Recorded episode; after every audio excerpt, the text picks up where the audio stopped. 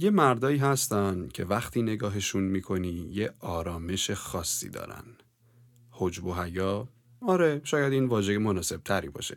حجب و حیا دارن. با معرفی این تیپ مردونه تمام کهن الگوهای شخصیتی ما به اتمام می‌رسن.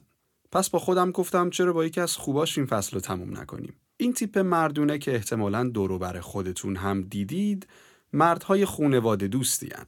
انسانهای بسیار زحمت کشی و برای خونوادهشون هر کاری از دستشون بر بیاد انجام میدن. کسایی که سختی رو به جون می‌خرن ولی دوست ندارن به خونوادهشون سختی وارد بشه. کسانی که از خود گذشتگی دارن برای چیزی که دوست دارن ارزش بسیار زیادی قائلن و اگر از دستشون بر بیاد بهترین چیزی که می‌تونن رو ارائه میدن اونا کسایی هستن که توی کارهای صنعتگری و ساخت و ساز بسیار خوبن. اتفاقا عده خیلی زیادی از اونا هم انسانهای صنعتگر و سازنده ای هستن. خیلی هم توی ساخت و ساز چیزهای صنعتی قوی هستن و این یکی از مشخصه های بزرگشونه. اگه با ما به این قضیه دقت کنید می‌بینید که خیلی به کارهای فنی و مسائل مشابه علاقه نشون میدن و بسیار توی یادگیری و انجام دادنشون استعداد دارن.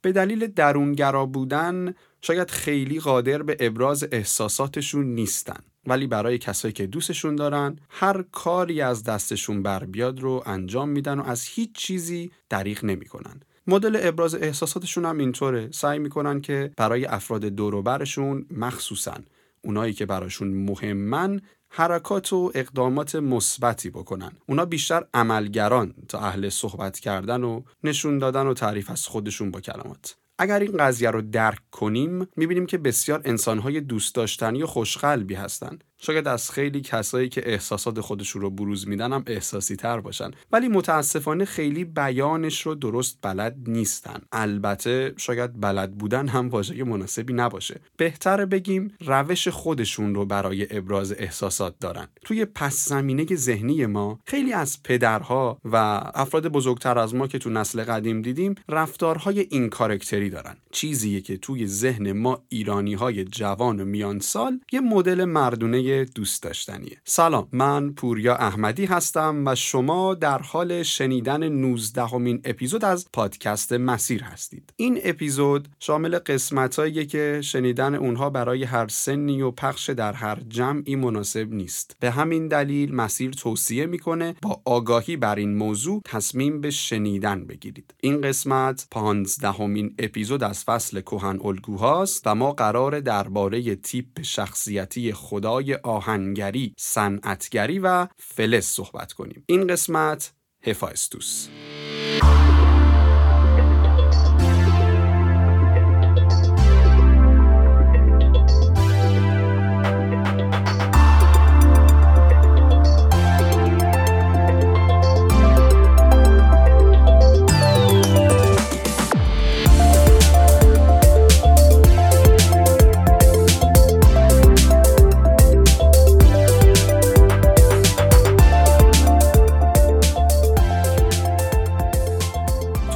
قبلی درباره تیپ شخصیتی دیونیسوس صحبت کردیم. خدای میگساری و شراب. مدل رفتاری این مدل مردها هم به کسانی اطلاق میشه که دنبال لذت بردن از زندگیشونن. دنبال سرویس گرفتن و کاری نکردن. البته بعضیشون. این مدل مردونه که اتفاقا دوروبرمون هم شاید دیده باشیم تو قید و بند دنیا نیستن و براشون فقط مهمه که از لحظه و در لحظه بودن لذت ببرن. کاری هم به دیدگاه بقیه ندارن و فقط براشون حال خودشون و خودشونه که اهمیت داره. این افراد که تو جوامع کارمحور دید خوبی نسبت بهشون نیست و از سمت جامعه کنار زده میشن آدمهایی با روحیه و احساسات شکننده هستند و ترجیح میدن به جای پاسخ دادن به قضاوت و دیدگاه بقیه درباره خودشون توی اون دنیایی که واس خودشون شکل دادن زندگی کنن. برای شنیدن اون اپیزود به صورت کامل یا بقیه اپیزودهای ما هم می‌تونید به بسترهای مختلف پادکست مثل Castbox، گوگل یا Apple Podcast یا حتی بسترهای فارسی برید و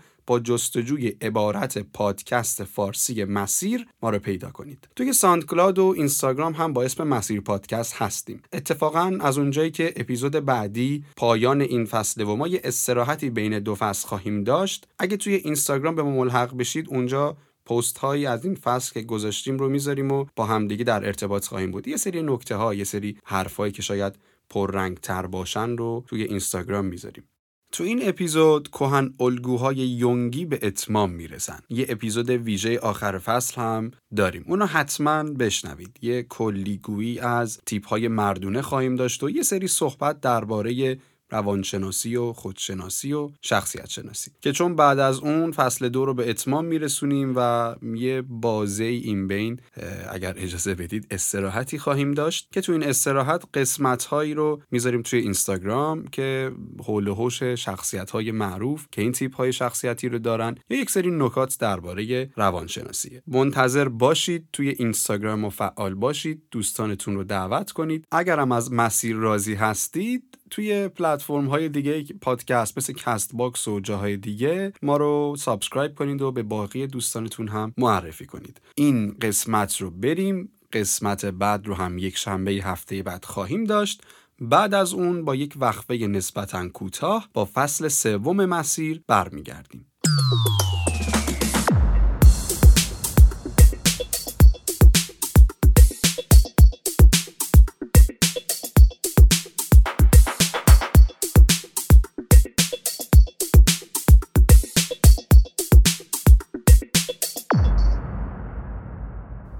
اما برسیم به قسمت امروزمون. آخرین کهن الگوی مردانه که بررسی می‌کنیم. کسی که در یونان باستان به عنوان خدای صنعتگری آتش و آهنگری شناخته می‌شد. سازنده زره خدایان خالق آزرخش های زئوس هفایستوس این خدای باستانی فرزند زئوس و هرا بوده. البته توی بعضی از داستانها هم می‌گفتن که هرا اونو مستقلا و به تنهایی به دنیا آورده. یعنی پدری نداشته. کلا یه چیزی که توی اسطوره شناسی وجود داره اینه که برای انسانهای بزرگ یا بلد توی تاریخ یا حتی اسطوره ها و خدایان همچین داستانهایی درست می‌کنن. مثلا فلانی تو شب تولدش آسمون نورانی شده بود یا موقع به دنیا آمدن اون یکی یه فرشته از توی پنجره وارد خونه میشه. هفایستوس پدر نداشت و فقط توسط مادر زاده شد و داستانای این مدلی. اتفاقا توی شاهنامه هم ما داریم داستان به دنیا آمدن رستم که میگن انقدر این بچه بزرگ بوده مجبور بودن با خنجر پهلوی مادرش رو بشکافن. حتما شما هم این چیزها رو شنیدید. این حرفا رو برای این می‌زنن چون نمی‌تونن تصور کنن کاری که اون فرد کرده یا اون داستانی که براش میگن کار یک انسان بوده قابل فهم بوده و حتما باید به یه منبع ماورایی وصلش کنن. این حرفا هم عموما بعد از اینکه ثبت و ضبط به وجود اومد دیگه از بین رفتن. وگرنه حتما تا الان میشنیدیم که موقع تولد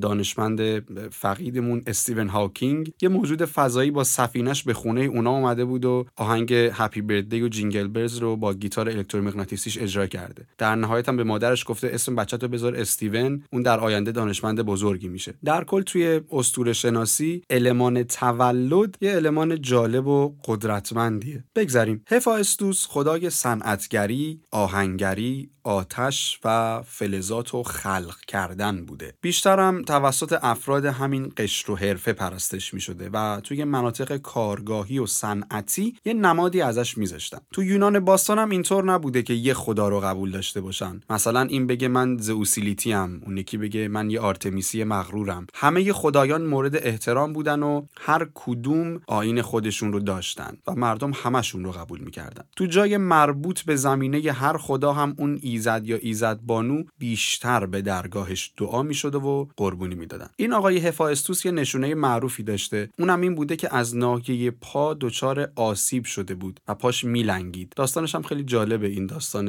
لنگ زدن پاهاش. میگن یه بحثی پیش اومده بوده بین پدر و مادرش. برخی از داستانا میگن که بحث سر جانشینی زئوس بوده و این پسر قصد اینو داشته که سلطنت کوه اولمپ که همون کوه خدایان بوده رو بگیره. یعنی پدرش رو سرنگون کنه. زئوس هم عصبی میشه و پسرش رو می‌گیره و از بالای کوه اولمپ به آسمان پرتاب می‌کنه. این پسر هم یعنی هفایستوس بعد از اینکه به زمین می‌خوره دیگه تا ابد میلنگیده. البته برخی هم میگن که اون اینطور زاده شده بود. ولی از اونجایی که معمولا تصویر یونانیان باستان از خدایانشون بی نقص بوده این ماجرا بیشتر شبیه به جنبه داستانیه تا تاریخ افسانه‌ای. از تو اپیزود آفرودیت و آرس هم اگه یادتون باشه ایشون شوهر آفرودیت الهه عشق و زیبایی بوده که با آرس یه مراسم کتابخونی برگزار می‌کردن. اتفاقا یه بارم ایشون سر کلاس های مطالعه فوق برنامهشون سر رسیده بود و مراسم خانش رو به هم زده بود. اگه یادتون باشه البته. کلا بنده خدا خیلی رابطه خوبی با مطالعه نداشته ظاهرا. اون یه صنعتگر فوقالعاده بوده. بسیاری از داشته های معروف خدایان کار ایشونه. از انواع و اقسام زره ها بگیریم تا کلاه خودا و عرابه ها و وسیله های دیگه. اما یه ساخته خیلی جالب توجه داره. این یکی از باورهای یونانیان باستانه. میگن هفاستوس به دستور پدرش اولین زن روی کره زمین رو از آب و گل خلق کرد. زنی به اسم پاندورا به معنی تمام نعمت و برکت ها اگه اهل مطالعه باشید این اسم رو حتما شنیدید. خدایان به پاندورا هدایای زیادی دادن. از زیبایی و قدرت درک عشق و موسیقی و چیزهای دیگه. اما یه کوزه ای بود که بهش گفتن سمت اون نرو. البته انگلیسی ها این واژه رو جعبه ترجمه کرده بودن. این خانم پاندورا متاسفانه مثل داستان آدم و حوای خودمون میره به سمت اون وسیله ممنوعه و با باز کردن اون جعبه تمام مصیبت ها و بلاها و بدبختی ها روی زمین پخش میشن. اما یه امید توی اون جعبه باقی موند که بشر به امید داشتن دلش خوش باشه. اتفاقا یه اصطلاحی هم در زبان انگلیسی با عنوان باز کردن جعبه پاندورا یا opening the Pandora's box هست که نشون دهنده انجام دادن کاری که با خودش اتفاقات ناگوار به همراه داره. من البته نمی‌دونم مشکل اسطوره نویس ها با زنها چی بوده. اونور که لیلیس میاد آدم رو میپیچونه و شیطان رو به باغ عدن راه میده. بعد حوا میوه دانایی رو می‌خوره میوه ممنوعه رو. اینجا هم که پاندورا درهای بدبختی رو به روی بشر باز کرده. می‌بینید؟ چون ذات انسان راحت طلبه دوست داره یه خوشبختی براش آماده و مهیا باشه. به همین دلیل میاد یه مفهوم به اسم بهش رو می‌سازه. میگه من از اونجا اومدم. و چون اون شرایط الان براش آماده نیست میگه نه من باید تو همچین جایی باشم. چون همین داستان ها رو معمولا مردها نوشتن میگن تقصیر ما مردا نیست. تقصیر توه توی زنه.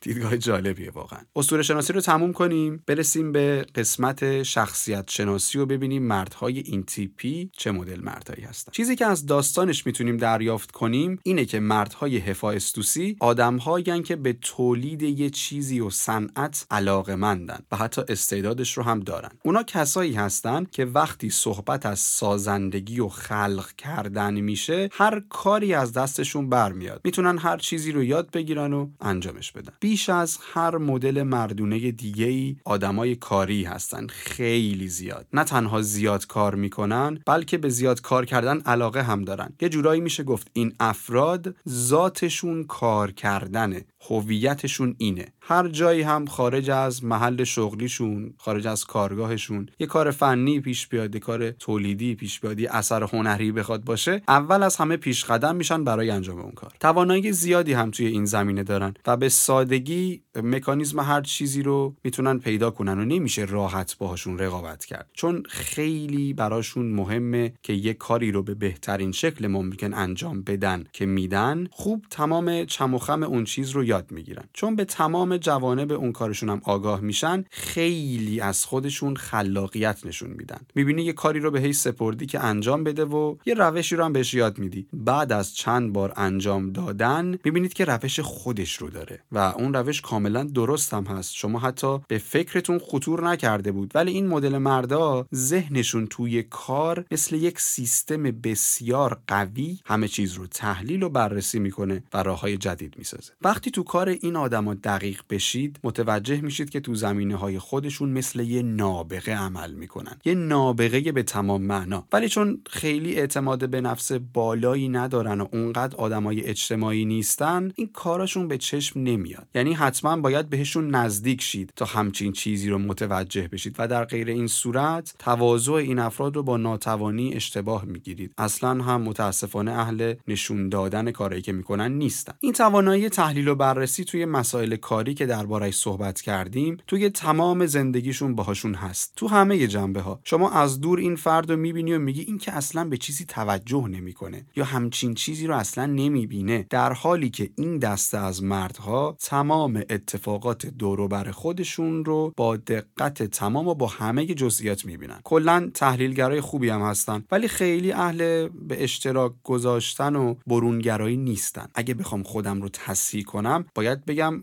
خیلی اهل برونگرایی نیستن شاید منظور رو به درستی نرسونه. باید بگیم خیلی زیاد درونگران. پیوند بین احساسی بودن و درونگرایی از اونای ترکیب که فهمیدنشون سخته می‌سازه. اون آدمی که دارای احساسات عمیق و شدیدیه ولی قادر به ابرازشون نیست. اتفاقی که برای این مدل مردم ممکنه بیفته اینه که کسی رو دوست داشته باشن ولی به خاطر اینکه نمی‌تونن خودشون رو ابراز کنن اون فرد رو از دست بدن. یا حتی با کسی باشن نتونن بهش بفهمونن چقدر بهش علاقه دارن. همینجا دو تا مشخصه شخصیت شناسی MBTI هم عنوان شد. دقت کردید دیگه؟ این مردها درونگران و بیشتر احساسی تا منطقی. فکر کنید یه آدمی احساسی باشه ولی نتونه احساساتش رو بروز کنه. متوجه میشید که چقدر می‌تونه سخت باشه؟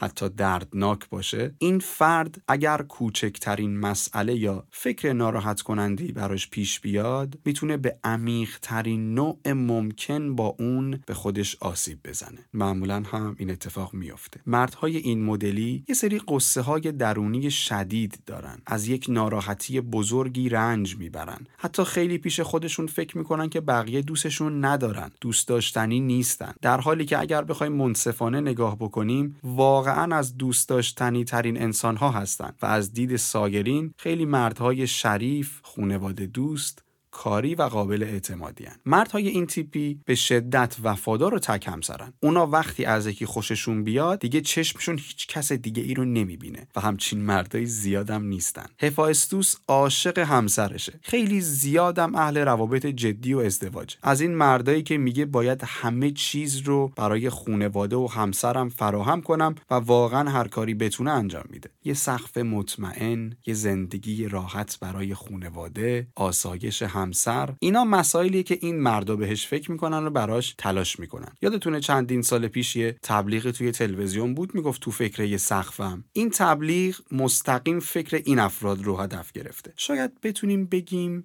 وفادارترین و خونواده دوستترین مردها مردهای این مدلی هن. متاسفانه چون راه ابراز خودشون رو درست بلد نیستن و به خاطر برخی احساسات درونیشون اونقدر تایپ جذابی برای خانم ها نیستن که من مطمئنم به خاطر درک نشدن درست و شخصیت و احساساتشونه اونقدر خانم ها به سمت اینها جذب نمیشن. وگرنه هیچ تایپ مردونه ای مثل این مردها مناسب تشکیل یک زندگی نیست. گفتیم که اونا صنعتگرن سازندن. همیشه کلی وسیله مختلف از ابزار و پیچ و مهره تا قطعات شکسته وسایل دیگر رو یه جایی انبار کردن و نگه داشتن. به این امید که یه روزی به یه کاری بیان. وقتی هم که اون روز برسه واقعا خوشحال میشن. یکی از چیزایی که باید بدونیم اینه که این وسایل واسه این آدما بسیار ارزشمنده. شاید از دید ما خیلی با ارزش نیان ولی واسه اون مثل یه ذخیره برای روز مباداست به ذهنش اطمینان خاص میده. یه ضرب المثل انگلیسی میگه دور ریختنی یک نفر گنج یک فرد دیگه است. در مورد این افراد هم این ضرب المثل کاملا صادق. پس اگه قصد دارید با این تیپ افراد که ارتباط دارید بتونید نزدیکتر باشید یادتون باشه که به این رفتار و اخلاقشون احترام بذارید. یه سری اسم الان تو ذهنتون اومده از این افراد دیگه. یه ویژگی دیگه هم که دارن مقابل ظلم بودنه ظلم ستیزن. این مدل مردا معمولا نمی‌تونن تو جایگاه قدرتی بمونن که حق یک نفر دیگر رو پایمال کنن. و همیشه آماده مبارزه کردن در برابر همچین آدمایی هستن. خیلی قدرت دوست هم نیستن. داستان کاوه آهنگر از شاهنامه رو یادتونه؟ یه آهنگری که از بیعدالتی پادشاه ظالمشون یعنی زحاک کلافه میشه و علیه اون یه جنبشی رو راه میندازه که در نهایت موجب سرنگونیش میشه. این یه اخلاق هفاستوسیه اغلب هم توی کشورهای مختلف دنیا مخصوصا کشورهایی که تو برخی قسمت ها حق کارگر خورده میشه این افراد با تشکیل یه سری NGO یا سندیکاهای کارگری دنبال حقخواهی برای کارگرا و همسنفی های خودشون میرن. اما این مدل مردها در حالی که به شدت با ظلم دشمنی دارن خیلی زیاد طرفدار صلحن جنگ طلب نیستن. شخصیت جالبی از دید من. بیشتر همین مدل شخصیتی تو کشورهای صنعتی یا کارگرپرور مثل نظامهای کمونیستی یا سرمایهداری به وجود میان. دور نشیم از مسیرمون. این مدل مردا اعتماد به نفس پایینی دارن. خودشون رو خیلی باور ندارن. حتی خودشون رو خیلی دوست هم ندارن. با اینکه رفتاراشون معمولا برای بقیه قابل احترام و پسندیده است ولی خودشون همیشه فکر می‌کنن که اضافی یا وقتی یه جایی یه بحثی جدلی یا مسئله پیش میاد اینا خودشون رو مقصر می‌دونن. فکر می‌کنن به خاطر اوناست که اونجا یه مشکلی پیش اومده. انگار همیشه یه جنگ درونی با خودشون دارن که تو دوست داشتنی نیستی. اگه مشکلی وجود داره به خاطر توه. اینکه چرا همین فکر رو دارن معمولا برمیگرده به سختی های دوران کودکی و پدر و مادری که روابطشون پرتنشه. همونطور که در طول این فصل چندین بار به این موضوع اشاره کردیم خیلی از مسائل بزرگسالی و گره های رفتاری و اخلاقی افراد ریشه در کودکیشون داره. این جمله رو کلا زیاد هم شنیدیم. وقتی یه مسئله پیش میاد یه اتفاقی میفته میگن این ریشه در کودکی اون فرد داشته. یعنی رفتار پدر و مادر اتفاقات محیط زندگی و حتی آب و هوای دوران کودکی افراد می‌تونه توی بزرگسالیشون تاثیرات کلانی بذاره. یادمون باشه که این زمیر ناخداگاه انقدر می‌تونه رفتارهای مستقل نشون بده که تا همین چندین سال پیش خیلی ها می‌گفتن در درون ما افراد دیگری هم زندگی می‌کنن به خاطر این رفتارا. البته هنوز هم عده‌ای هستن که این باور رو دارن و عده‌ای هم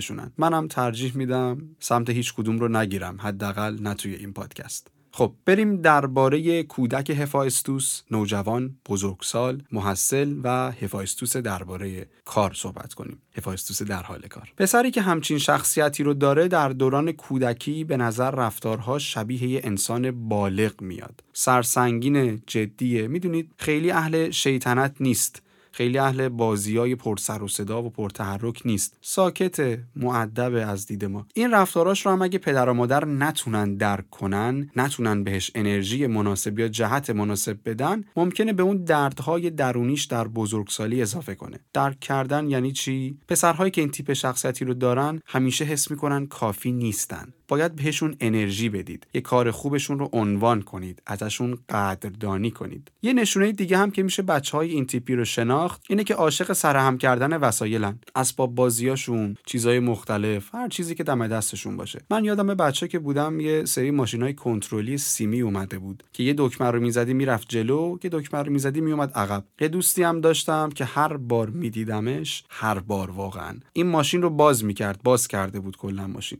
و از کنترلر گرفته تا لاستیکای ماشین همه رو میریخت بیرون. چند دقیقه بعدم سر همش میگرد. من هیچ موقع نمیفهمیدم چطور می‌تونه این کار رو انجام بده. این اخلاق نشونه بچه های این تیپیه. معمولا هم خیلی دوست ندارن تو چشم باشن. رفتارشون هم جوری نیست که کانون توجهات یه جمعی باشن. چون روحیات حساسی هم دارن باید از راه درست و قلق خودشون برای ارتباط باهاشون وارد شد. همونطور که گفته بودیم مردای این تیپی خیلی وسیله جمع می‌کنن و باید به این رفتارشون احترام گذاشت. این بچه ها هم خیلی دنبال درست کردن یه چیزی از یه سری وسایل دیگه است. اگه می‌خواید باهاش ارتباط درستی بگیرید راهش اینه که از در این سازه هاش وارد بشید. تو دوران مدرسه هم خیلی تفاوت چندانی با چیزهایی که گفتم نداره. چون نوع رفتاراش هم شاید بشه گفت بالغه و جدیه خیلی دوست و رفیق زیاد نداره. تو که دنیای خودشه. البته این قضیه براش خیلی خوشحال کننده نیستا؟ مثل حادث فکر نکنیم که خوشحال از تنها بودن. این بچه ها خیلی اجتماعی بودن رو بلد نیستن. باید بهشون توجه بیشتری کرد. نوجوان که میشن و در ایام جوانی حتی این اتفاق براشون ممکنه بیفته که بخوان مستقل شن و خونه رو ترک کنن. این استقلال می‌تونه منجر به شکوفایی استعدادهاشون بشه. ممکن هم هست از مسیر درست منحرف بشن و به گروه های نادرست و بزهکار کشیده بشن. داستان یه هفایستوس در در نوجوانی و ابتدای جوانی دو سمت داره. کسی که استعدادهاش رو پیدا کرده و در کودکی بهش توجه شده توی جوانی از زندگیش لذت می‌بره و در مسیر خودش رشد و پیشرفت می‌کنه. اما اگر کسی باشه که در کودکی احساساتش سرکوب شده باشه و بهش توجه نشده باشه ممکنه دچار خشم درونی باشه و به سمت نامناسبی بره. البته این احساسات سرکوب شده رو معمولا در قالب ساخته ها یا حتی آثار هنری نشون میده. اهل درگیری فیزیکی نیست. دوران بزرگسالیش رو هم که به طور کامل گفتیم اما در مورد کار. چیزی که مهمترین قسمت زندگی این مردها رو شکل میده. واسه این افراد کار یه راهی برای بروز دادن خودشونه. یه رضایت درونی که کسی مثل اونها فقط می‌تونه بفهمدش. هر چیزی که با خلق کردن و ساختن در ارتباط باشه می‌تونه شغل یک هفایستوس باشه. معماری ساختمانسازی نقاشی مجسمه سازی مکانیکی تعمیرکاری جواهرسازی و هر چیز صنعتی یا هنری که به خلق یک چیزی ختم بشه. معمولا هم دوست دارن تنها یک کاری رو انجام بدن تنها و با صرف زمان کافی. چیزی که بتونن براش زمان درست بذارن تا رضایت درونی خودشون رو به دست بیارن. هر چیزی رو هم که خلق می‌کنن یه قسمتی از تفکراتشون در اون هست. مثلا نقاشی های مایکل آنجلو رو برید ببینید یه نقاشی معروفی داره اگه اشتباه نکنم به اسم آفرینش آدم یا آفرینش. یکی از نقاشی های بسیار مطرحشه که روی سقف کلیسای سیستین هم طراحی شده. همون که یه سمت تصویر یه مردی لم داده و اون سمت یه پیرمردی تو یک حاله ای هست و این دو انگشتاشون رو به سمت هم کشیدن که میگن اشاره داره به داستان خلقت آدم توسط خداوند. که با این حرکت داره خداوند که اون پیرمرد است به انسان شعور و دانش رو منتقل می‌کنه. یه نظریه چند سال پیش مطرح شد که اون هاله ای که مایکل آنجلو کشیده و خداوند از درون اون به سمت انسان داره یه چیزی رو انتقال میده اون مغز انسانه. اگه به اون نقاشی هم دقیق بشید ببینید که واقعا شبیه مغزه. یعنی یه جورایی میگن می‌خواسته یه پیامی بده که این خدا رو ممکنه مغز این انسان هم درست کرده باشه. این دیدگاه مایکل آنجلو بوده. البته کارهای این فرد واقعا رمز و راز زیاد داره. اگه به تحلیل نقاشی ها و آثار هنری معروف هم علاقه دارید page فوسکا مگ در اینستاگرام به صورت تخصصی این کار رو انجام میده و خیلی خوب همین کار می‌کنه. اگه هم بخوام کسی رو به عنوان یه نمونه خوب برای هفایستوس معرفی کنم به همین آقای مایکل آنجلو یا میکلانج باید اشاره کنم. شاید حتی لئوناردو داوینچی هم بتونه یه مثال شکوفا شده مناسب باشه از این تیپ. کسانی که دنبال خلق و ساختن بودن. مجسم ساز معمار نقاش طراح و سازنده. این دو کسانی بودن که ساعتها و روزها و هفته ها می‌تونستن توی کارگاهشون خودشون رو نسبت به ساگرین ایزوله کنن و غرق در کاری که انجام می‌دادن بشن. چیزهایی که این دو هنرمند نابغه خلق کردن جزو موندگارترین آثار در اون زمینه بوده و بسیار شده کارهایی انجام دادن که واقعا برای یک انسان در اون دوره یا حتی در دوره ما شگفتانگیز و باور نکردنیه. هفایستوس ها مردهای سازنده ای هستند که خودشون رو با ساخته هاشون ابراز می‌کنن. بریم ببینیم که چطور می‌تونیم این کهن الگو رو در خودمون تقویت کنیم و فعال شدن این تیپ مردونه در وجود ما چه تأثیری داره؟ وجود این کهن الگو به خلاقیت در ذهن و مهارت در دستان ما کمک بسیاری می‌کنه. به ما توانایی ساختن تعمیر کردن و نگهداری میده. این مدل مردونه بیش از هر مدل دیگه ای تک همسر و وفاداری و علاقه به خونوادش رو بهمون یاد خواهد داد. اما چطور باید تقویتش کرد؟ اولین چیزی که لازم داریم تجسمه. تجسم چیزی که نیست یا ندیدیم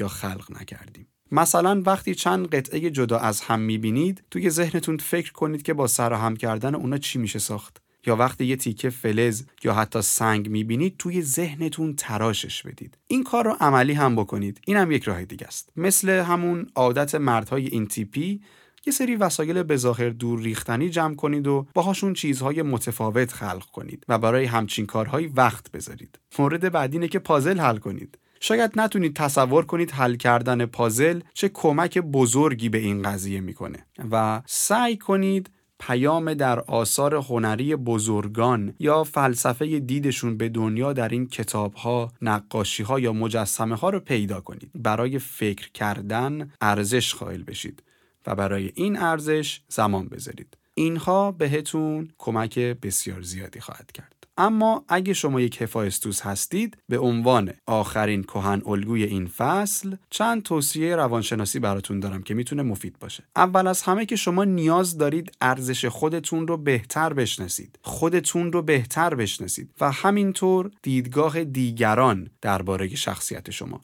این فکر که شما دوست داشتنی نیستید می‌تونه بهتون آسیب بزنه و می‌زنه. مسئله بعدی اینه که راه های ابراز خودتون رو پیدا کنید. یه چیزی که خیلی می‌تونه کمکتون کنه اینه که سعی کنید از درونگراییتون کم کنید و یکم به سمت برونگرایی برید. برای این کار هم بهترین الگویی که می‌تونه کمکتون کنه کهن الگوی سخنوری و بیان هرمسه که تو اپیزود خودش تمریناش رو هم گفتیم. مسئله بعدی و مورد بعد اینه که برای خودتون یک استاد و راهنما پیدا کنید که بتونه شما رو شکوفا کنه و از شما شناخت درستی داشته باشه. ایده های شما بسیار ارزشمند خواهند بود اگه به خودتون اجازه کشف شدن بدید. و در نهایت کار کردن خوبه ولی همه زندگی نیست. من مطمئنم اگه به قسمت های دیگه زندگیتون هم اجازه بدید باز هم چیزهای دوست داشتنی بیشتری پیدا خواهید کرد. هفایستوس سازنده نابغه هنرمند.